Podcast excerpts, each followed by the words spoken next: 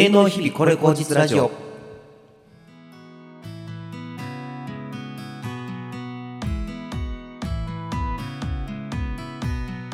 この番組は兼業農家を始めた源さんとマッツーが奈良県の農業を盛り上げるべく農家でも農家でない方も農業に携わる方リスナーさんもみんな一緒に巻き込んで農と奈良をキーワードにみんなで作る濃厚な社会を目指すチャンネルです。皆さんこんにちは。マッツーです。源さんです。はいよろしくお願いします、お願いします。えー今日収録しているのが4月13日ですね。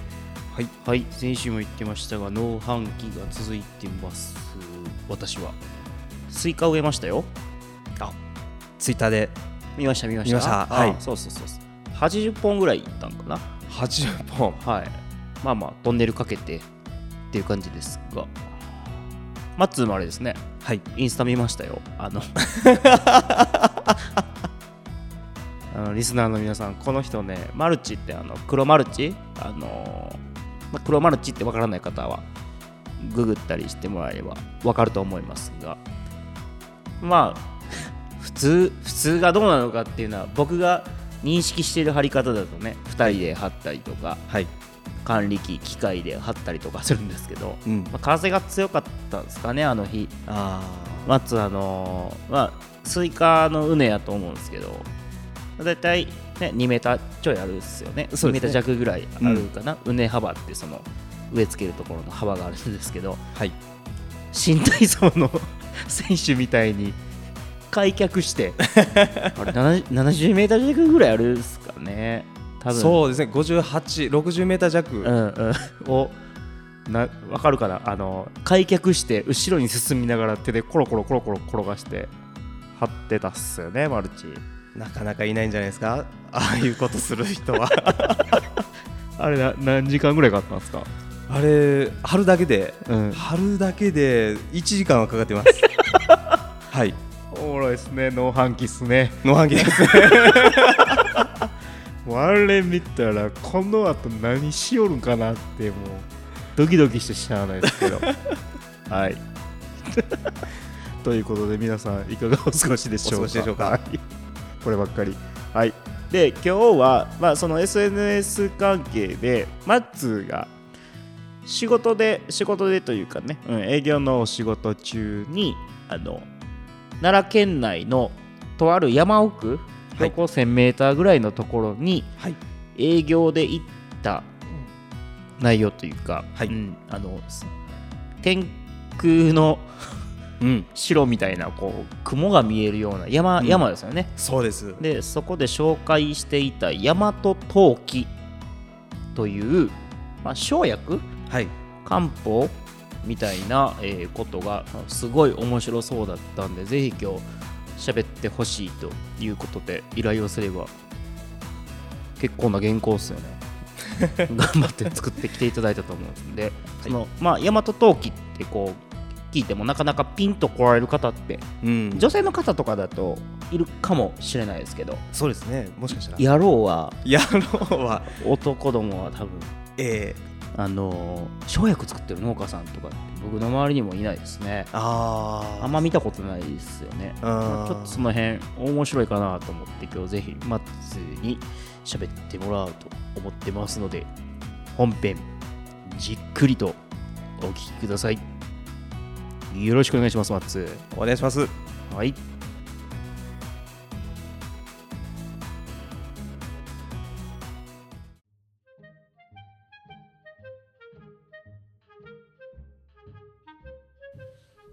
はい、本編です。オープニングでもお話ししてましたが、今回は、知る人ぞ知るでいいですかね。はい。えー奈良県は、もともとなんか漢方のメッカと、Google 先生はおっしゃってるんですけど、まあはいその中でも大和陶器はい。ということについて、えーマッツーに紹介をしていただきたいなと思ってまして、はい先にちょっと僕から漢字だけ言っときますね。大和陶器。はい。うん。あのー大和の国の大和ね。大和。戦艦大和。の大和に大和に、えー陶器は当たって変えると書いて陶器。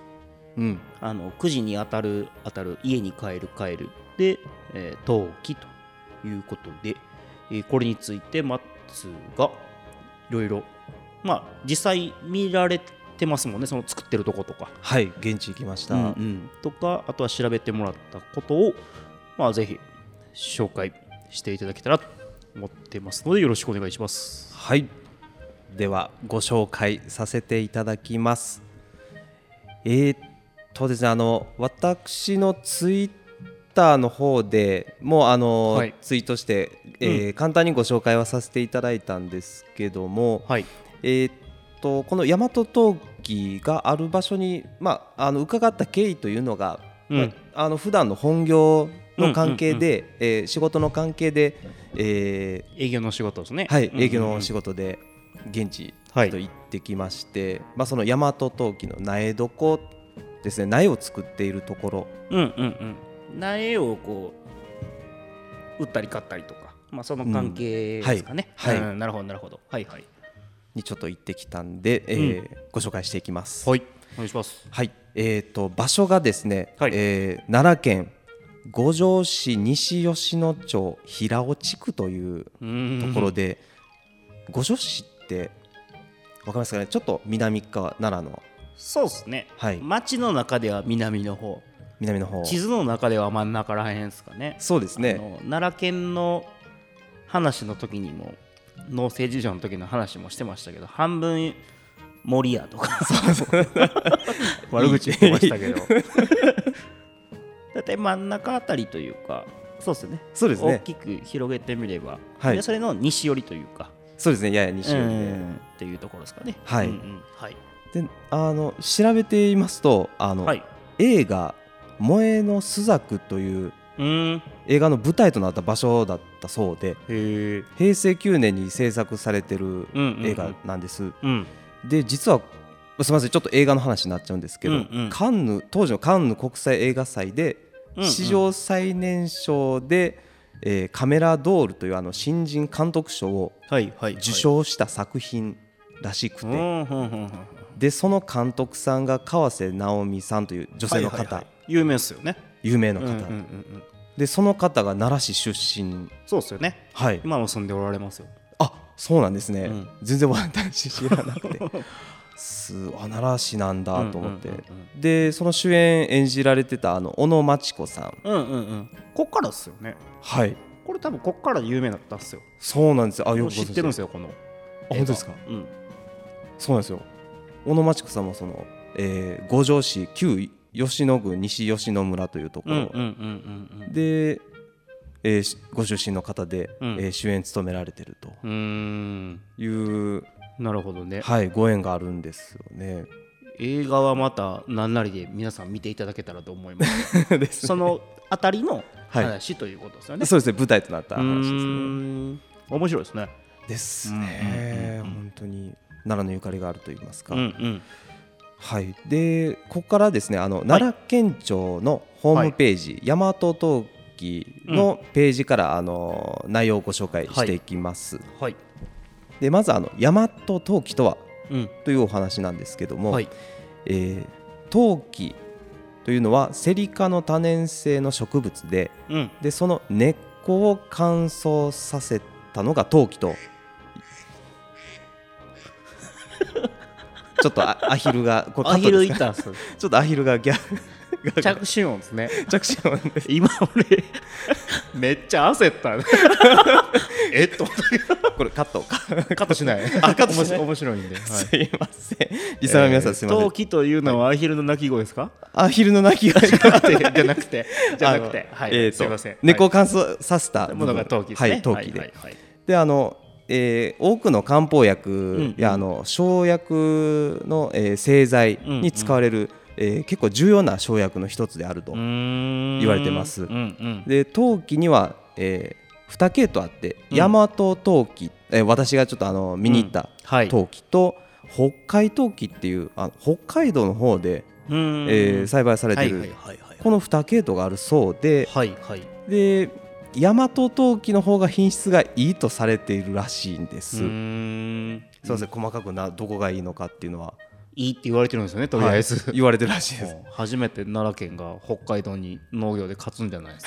か すごいですね快挙ですそうなんですよ、はい。で特にその五条市の、うん。えー大深産うん。っていうものがあのいい品質と言われてて。大深っていうのは地名とかそういうことですかね。あ地名大きく深いって書くんですねそうはいそうですね。はいはいはい。で、まあ、いいとされてるんですけども、うん。まあ、人もかなりこう、えー減ってきて人口も減ってきて。生産されてる方ですよね。そうなんですよ、はいはいはい。で今はもう吉野地方吉野という地方でうん。こうわずかに栽培されてるだけというおことになってるそうなんです。そのマッツがあの伺った先のはい。90歳のはい。ねご高齢の生産者さんと、はい。まあ、業者さんというかそうですね。その2つぐらいしかはい。認識してないですよね、まあ。今のところ。はい。めっちゃ少ないですね。わわずかどころかもう。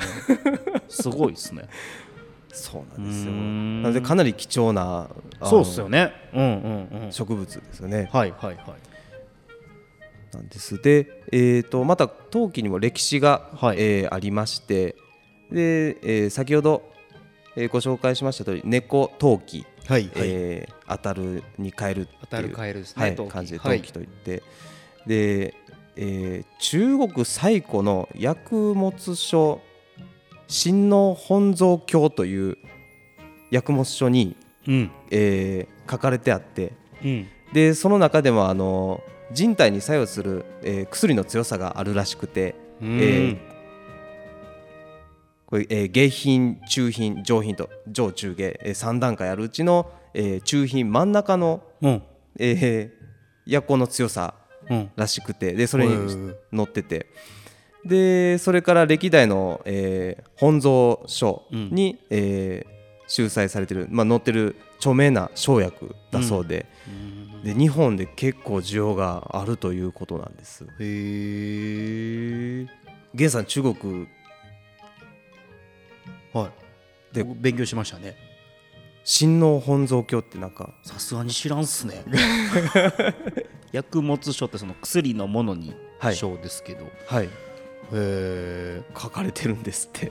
ちょっと僕はあの筋電性が施行されてたかどうかみたいなはい。あの研究してたんで。ああ薬物はあれですけど。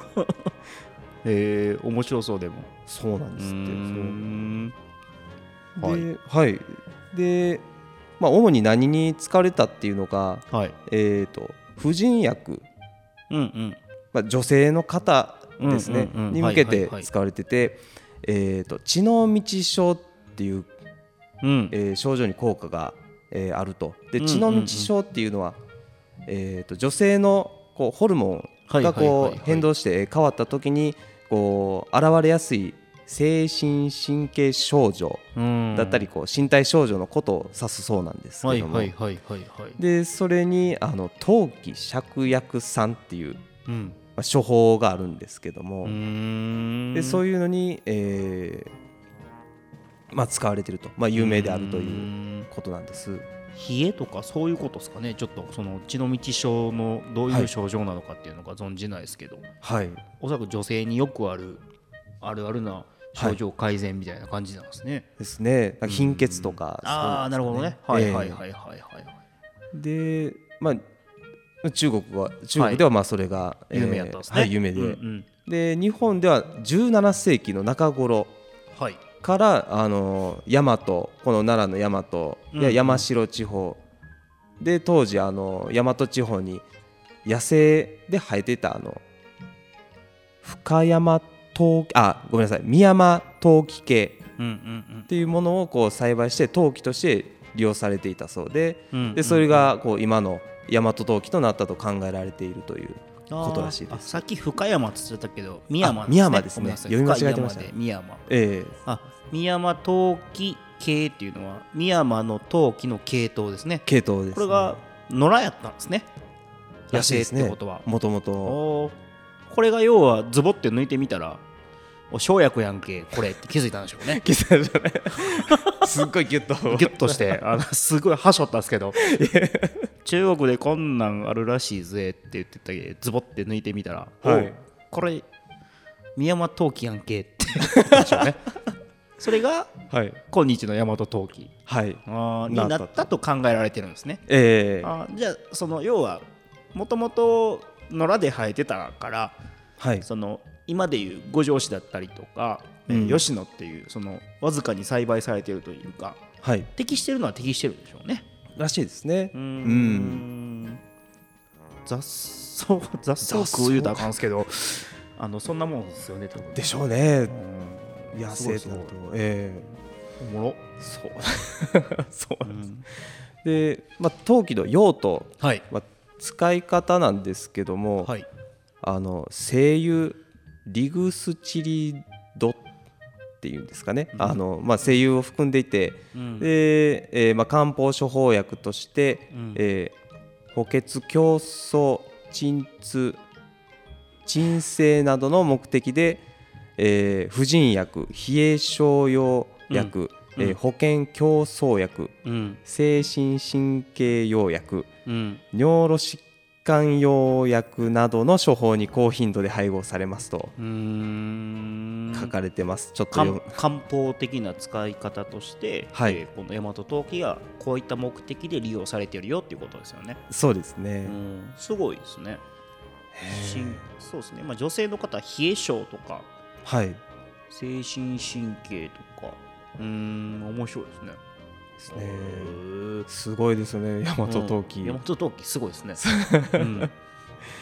で、あの陶器が、うん。いや大和陶器があの配合された主な漢方っていうはい。のもあの紹介されてまして、えー3つあるんですけども、一つが先ほどあのちらっとご紹介しました陶器芍薬散うん。っていうのと、はい。でほもう一つが補充液気糖っていうのと、めっちゃ難しい。うん、もう一つがあの従前大歩道っていうもう漢字が並んでるああなるほど。漢方やはいはいはいはい。これ実際こういう名前で漢方として存在するってことですかね？あるですね私あの陶器芍薬さんって何かで、うんえー CM じゃないですけど何かであの聞いたことがあって品名みたいなもんですよね。ああでしょうね、うんうんうんうんでそれにまあ使われてますとうん。これあれですねちょっと難しすぎるんで、はい。あの注釈というか、はい。あのポッドキャストのこの番組のタイトル名の注釈のところに書いておきますわ。ああありがとうございます。芍薬さん、はい。えー補充液糖液とはい。従前大歩道はい。うーんなんかあれですね。これ全部効能読み上げたら何でも治りそうな これなんか薬事法とか大丈夫ですかね。大丈夫です。と言われてる感じですもんね、はい。僕らが作ってるわけじゃないんで、はい。言われてるはい。ので、ちなみに陶器芍薬さんは簡単に言うとどういうあれですか、まあ簡単に言うとうん。そうですね。えっ、と貧血からくるこうめまいとかうん。え立ちくらみですね。であとはまああの体のむくみだったり肩こりとか腰痛とか。っていうのにこう効果があると言われてる。言われてる、はい。け血行改善とかそんな感じなんですかね。ですでしょうね。こっちの巡りは。軽症でってことはい。うん。補充液糖も元気がない時元気がないうん。時胃腸の働きが衰えてみたいな、うーんことなんですね、はい。従前大歩道もそういう感じ。はい。元気がない時。元気がない時。疲れたなとか。これリア語ですね。出たリア語怒られますね。そのすいません。大和陶器ね定義でちゃんとやってる方やと。大和陶器はリアルゴールドだっつったら怒ら。嘘ですよ。これははい。僕が勝手にイメージで言っただけです。まあそういうことですよね、需そうい。う要競争とかそういうイメージで。はい。うーん。おもろい。なんですって。そうなんですよ。はい。はい。ではい。実際にあの栽培されてるところ、はいはいまあ現地、えー伺ったんですけども、はいえー、と標高がですね800メーターから1000メーターのところのそこそこ高いですよね。高いですね、うんうんうん。高かったですね。雲あったっすもんね。松のあのツイッターあのー松のツイッター見てもらえれば分かると思うんですけど。はい。あのほんまに天空の城というか。そうなんですよ。雲の上みたいな。はい。ですごい傾斜がきついというか。そういうとこでしたよね。そうなんですよ、うんうんうんでそういうあの高いところで傾斜がきついところで、うん。えー苗を作って、はい。で栽培もしてるっていううん話なんですけどうん。実際にじゃあ、えーまず苗ってどうやって作ってんのっていううん。話なんですけどはい。これあのー苗作りがだいぶ時間かかるみたいで、うん。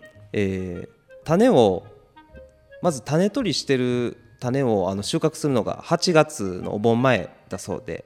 真夏ね。真夏の。で翌月の9月に種をまいて、はいはい。で、えー翌年の4月年またいで4月にちょうど今の時期ですね。うんうんでうん苗を抜き取るというなるほどね。作業されると。その根っこごとズボッと取っちゃうんですね。はいズボッと。なんかあのね。そうなんですよ。よ約7ヶ月しんど。種まいてから。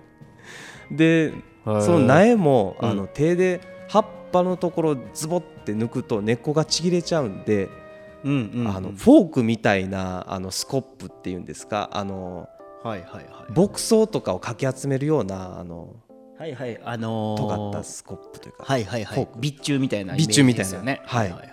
あれで一回地面にぐさっと刺して土をあのテコの原理でぐっとあの土を盛り上げてはいはいはい。でバラバラバラっとこう手で土をほぐしながら根をこううん。取ると。大きさはどんなもんなんですか？出来損ないの人参みたいな大きさですか？そうですそうです。す いませんブリブリ太る前の人参というか。えだいたい20センチぐらいあるんですか？根っこの部分ですね。手を広げていただいた時の手首から中指の20長さが、20ぐらいか。はい、一番い長いね苗ですね。ああそういうことですね。ははいいはいはいはい。それはあれですか？山やから結構な急斜面ですか？結構ですね。あのー傾斜。どういうイメージですか？あのもうまっすぐ立ってられないですか？ー立てられないです。ドン引きします？そこで手伝いって言われたらいきなり絶対無理です。いやいやいやって顔になります。はい。えなんか、えー世界のどこの国か忘れたんですけど、うん。ヤギかなんかあの羊かが、うん。えらい断崖絶壁のところをこうひょこひょこ歩いてる。どこや？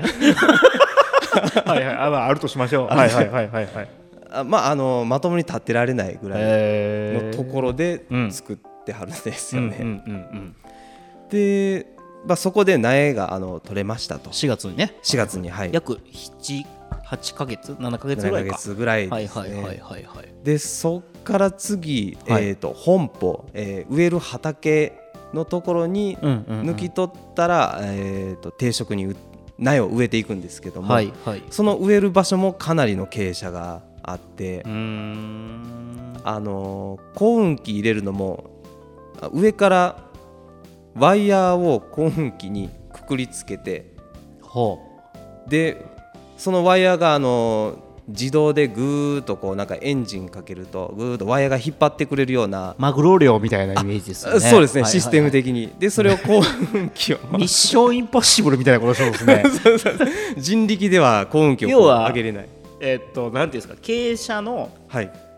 谷の部分そこ谷の部分から そうです。あのいわゆるトラクターですよね。トラクターです。30馬力とかの。あれがそのまままあ頂上に向かってというか、はい。上にこうね、はい。あのロータリー回しながら上がっていくけど、はい。そのまま上がったらひっくりひ返るから、はい、落ちちゃうから。死んで死んでしまいますよね山の上やから、だから笑いながら言ってて申し訳ないですけどワイヤーひっつけて、はい。ワイヤーがこう動力でぐるぐる巻き取りながら、はい。それに合わせてトラクターがぐトラクター。わーっといくと。はい、トラクターもしくは管理機でぐーっと坂を登っていく。すごいですね命がけっすね。命がけです。はあ。トラクター入るんすね。みたいですね。どえらいとまあどえらいって言ったらあれですけどどえらいです過酷な環境であ苗を植えて作って。もともと野良っすもんね。そうですね。すごいな。すごい確かツイッターでそのあの画像もうん画像が動画ですね。貼らしてもらったので、うん。それ見ていただければ。あじゃああの放送しましたってこうツイッターで投げた時にはい。リプつけといてください。あわかりました、あのいきなりつけるとバレるんで。はいはいはい。うまいタイミングでやっといてください。わかりました。あの多分水曜日の朝6時ぐらいに配信するから。ああはいはい。あの昼ぐらいのええ時間狙って。はい。わかりました。おもろ。そうなんです。ピークっすねそれ。ピークです。えー、おもろ。でそこにはい。ちょうどこの今月ね。はい。はい苗を、えー植えてうんうん。で収穫が、えー12月。植えた年のってことですか？はい。植えた年6のヶ月ちゃうわ。えー、8ヶ月8ヶ月後か。はい。はあ。に掘り起こして一回それをあの乾燥させるんです。その、まあ、土をちょっと払うんですけど、で葉っぱと葉っぱのところをギュッとくくって。はいはいはいはい。で根っこがこう両側にブラーンとぶら下がるような。うん干し大根みたいなあ干し大根みたいな。はい。はいはいはいはいで一回あの乾燥させるんですって。うーん。でえっ、と年明けて2月から3月にかけてうん。一回干したものをうん。湯お湯ですね、うんお湯で洗ってもみ洗いして根っまことか葉っぱってことですか？あそうです。ね干したものはいはい。はいはいはい。でそれをまたあの乾燥させると。はいはいはい。で乾燥させてちょうどこの4月に、えー、丸一年。丸1年はあ。出来上がると。生薬として。はい。はあなんやなた種まいてからはい。1年半ですな。そうですね。すごいね。今まではなんか2年ぐらいかかってたらしいんですけど実際に種を種をまいたところかららもう作り上げると。はいはい。あそうかそうかそうか。はい。へえかなりの労力と時間がかかって出来上がってるとね。いうことなんですって。へえであの実際にそのお邪魔しましたあの、はいはい。農家さんですね。大谷さんというあの、うん。もう9 90歳近いおじいちゃんからあのお話伺ったんですけども、はい。こういうあの傾斜でよく栽培というかあのされてますねって聞いたら、うん。あ全然普通だよと。で実はついこの前あのこけてうん。あの右足折れちゃったと。骨折しちゃったんだけども 全然平気でやってるよっていうことで。だえ？歩けない？歩けない。まあなんかね巧みな技術があるんでしょうね。そうですよ。なんかおじいちゃんも元気でお肌もピチピチで、ピチピチ。陶器を食べてるかかわかんないんですけど。かじらはれへんでしょポリって。ああですね。食べてはなかったです。ね食ってみたら言われないですよねこれ。そうですね、おもろ。面白いそうなんですよ。まあ栽培もかなり1年半ぐらいかかるんだという、ことなんですね、はいはいはいはい。ではい。えーっとその生薬として、えーうん。この大和陶器ってあの根っこを使用するんですけどもはいはいはい。実はあの最近になって葉っぱの方も、うん。あの利用されてきてまして。えー食べれるんだってことですかね。はいはいなんか食べれるようになって、まあ、注目されるようになってきたそうで、はい。はいで葉っぱがあのまた写真とかあの私のツイッター、まはい。あ、ツイッター見ていただいたらいいんですけど、はい。あの葉っぱが深い緑色うん。で、結構あの綺麗な色をしてましてうん。鮮やかな色をしてまして、うんうんうん。で香りもあのセロリのような香りと、まあ、奈良県のホームページにも書いてるんですけども、うん。こうセロリのような香りがするんですって。匂いました？実際行った時。あなかった匂いました。もう苗の近くに来た瞬間になんか香りがしてそのハーブじゃないですけど。ハーブライクなんですかね？ですかね。うんはいはいはいはい。でこっちだよってこう見たらもうその陶器があったっていう感じで結構香りが強いんですよね。うん。ちょっとそのなんですかね漢方っぽいというかうーん。そういう感じの匂いですか？そうですね。なるほどね。結構強かったですね匂い。へえでこれを？それをなんかあのハーブとして、あの陶器の葉っぱを料理のアクセントとか、あの香り付けの用途で、えー使用されてる動きが、えー広がってるそうで。で陶器の葉を使った天ぷらとかあのお茶や調味料でまた調味料。はい。うん和洋菓子などにこう次々と、まあ、うん。考案されてるそうなんです。ここにも6次産業化の波が来てるんですね。来てますね。お茶はねハーブティーとかあるからええ。想像しやすいですけどね。天ぷらもどうなんでしょうね油通したら。調味料は気になりますけど。調味料。ですね、ええ。うーんこれはですね乾燥させずに取った時にちょん切ったりとかするんですよね、多分ねそうです。もう取ってすぐですね。うーんおすすめは天ぷらだそうです。あの業者さんがあそうなんだ、はいおっしゃってて美味しいんだ天ぷら美味しいよって。へえ大葉より匂いが強いですからですかね多分そうですね。ううんん。食べてみたいですよね天ぷら確かにああ面白い、うん、というまあ活用はいはいされてます。はいはい。で、あとは、えーとまあ、ホームページ、な奈良県の、えーホームページに掲載されている内容を、はい。まあ、紹介していくんですけども、はい。えーっと、まあ、4, 4点、4つ紹介がありまして、はい。えー、大和陶器活用調理レシピっていう、まあ、調理の紹介と、うんうん。で大和陶器を食せるお店、あ食べれるんですか？はい、食べれるお店がありまして、面白い。はい。はい、でまたあの大和陶器を使った商品、うんうんうんうんえーこういうのありますっていうはい。紹介、と最後に、えー、と大和陶器活用商品が買えるお店、おさっきのあれですかね。はい、6次産業化の波が来たものとかですかね。ですね実際にお店あでなるほどね。はいあ買えますよ面白いですね。ええ。買えるんですね。そうなんですよあの奈良県お店がですね奈良県だけではなくてうん。実はあの東京のうん。日本橋に日本橋っていうんですか？日本橋。日本橋はいはいはい。はいに奈良まほろば館。アンテナショップと言われるやつですね。そのそうです。千斗君立ってるとこっしょ。あそうです。あよくご存知で。はい行ったことありますよ。あ本当ですか、うん。遠目に見てくるっと行きましたけど。あこんなとこにあるんやぐらいですけど。東京でも買える、まあ、ちょっとね置いてるかどうかっていうのはあれですけど、あつええ。扱ってはいるってことですよね。そうですね、えー、面白い。他は奈良県内が多いですか？他そうですね。えっ、と一つがあの JR 奈良駅構内1階に奈良のうまいものプラザというお店。うんはいはいはいはいでありもう一つが奈良市の、えー奈良芦屋書店。これ蔦屋書よ。店。アホがバレてます青ねあのー、新しくホテルできたところですね。そうですそうですあのニラ市役所のえー奈良市あのどこのホテルとは言わないですけど、はい。あのね外資がバリバリ突っ込んだああはいところですね。はいはいあ僕ツタヤここよく行くんですよ。あ本当ですか？全然気づかなかったですね。ちょっと探してみます、ぜひはい、はいはい。奈良県でやっぱり買えるところが多いのかな？食べれるとことかあるんですか？どこですか？あ食べれるところはですね、はい。えー、と現地の五条市はい。に、えーあります。山里カフェ一本の木っていうはい。お店。お店、なはい。るほど。で、えーあと2つありましてで1つが奈良市、奈良市内ですかね。はい奈良市内の和風薬膳料理はい。京小槌はい。というお店。はい。ともう一つがあもう一つがスムージー専門店はい。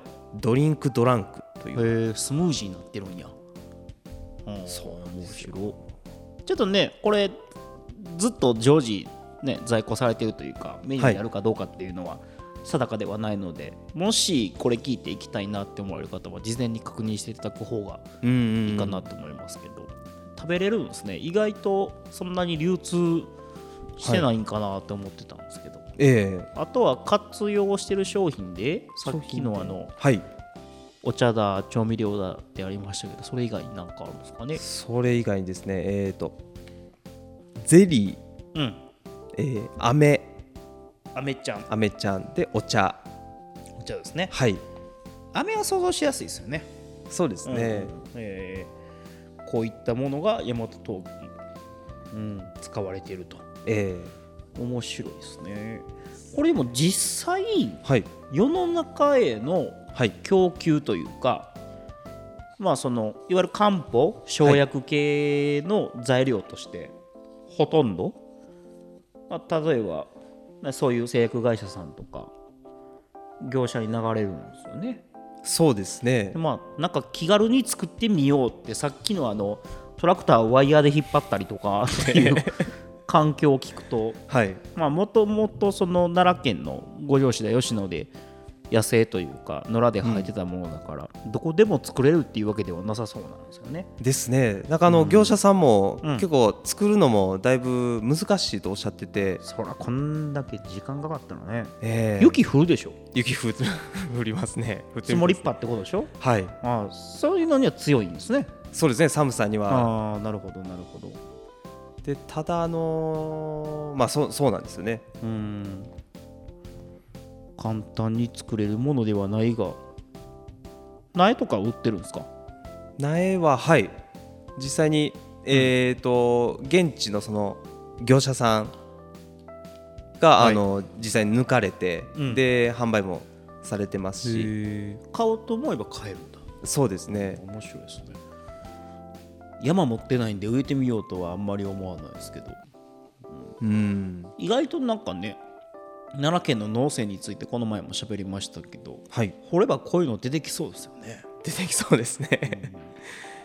いやー私もその現地行ってではい。実際にこう調べてみてこう初めて分かったことなので、うんまだまだこういうのが奈良県には眠ってるのかなとうん思いましたね。うん。その生産者さんの90歳のおじいちゃんはい。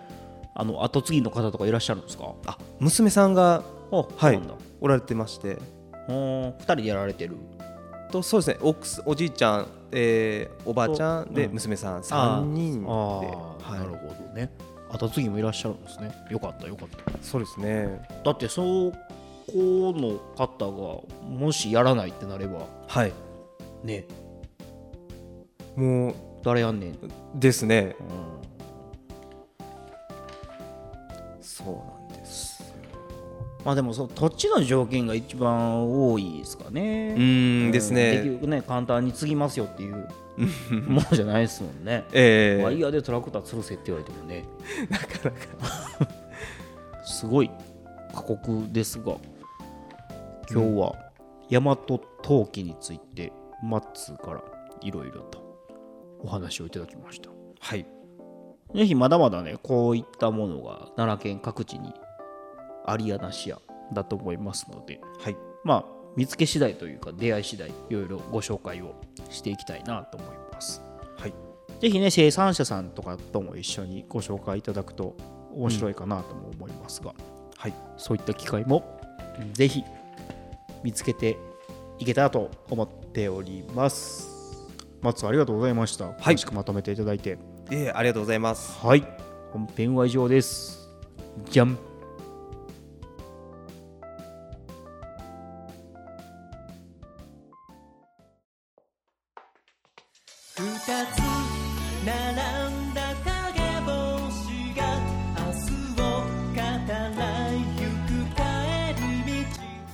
エンディングです。エンディングです。はい松お疲れ様でした。ありがとうございました。今回は大和陶器知る人ぞ知る奈良の名品と言ってもいいですかね。そうですね。歴史あるもんですからね。ええ。今日喋ってみてどうでした？